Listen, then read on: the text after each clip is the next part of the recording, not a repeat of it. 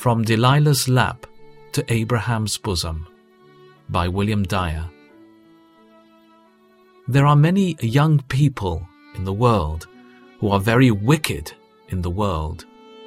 They walk in darkness and do the works of darkness. They are young in years, but old in sin.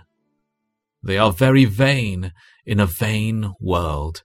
They sin with delight and make sin their delight.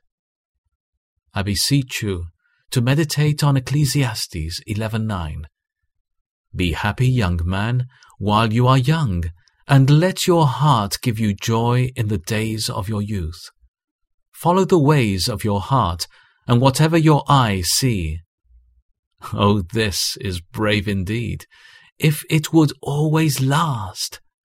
But after the flash of lightning comes the clap of thunder.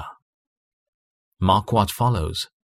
But know that for all these things God will bring you to judgment. See here, sirs, oh, were it not for this but, how brave in sin wicked men would be. But know that for all these things God will bring you to judgment. For all your lusts, and for all your pride, and for all your worldliness and selfishness, you shall be brought to judgment. Oh, you must never imagine that you can dance with the devil all day and sup with Christ at night.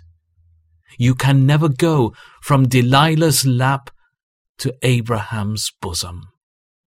Oh, it is hard casting off the devil's yoke when we have worn it so long on our neck.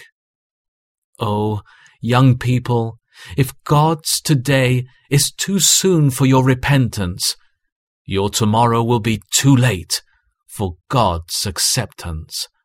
I beseech you, you who are young, to serve God, to love God, to honor God, to obey God in your youthful days. Remember your Creator in the days of your youth. Ecclesiastes 12:1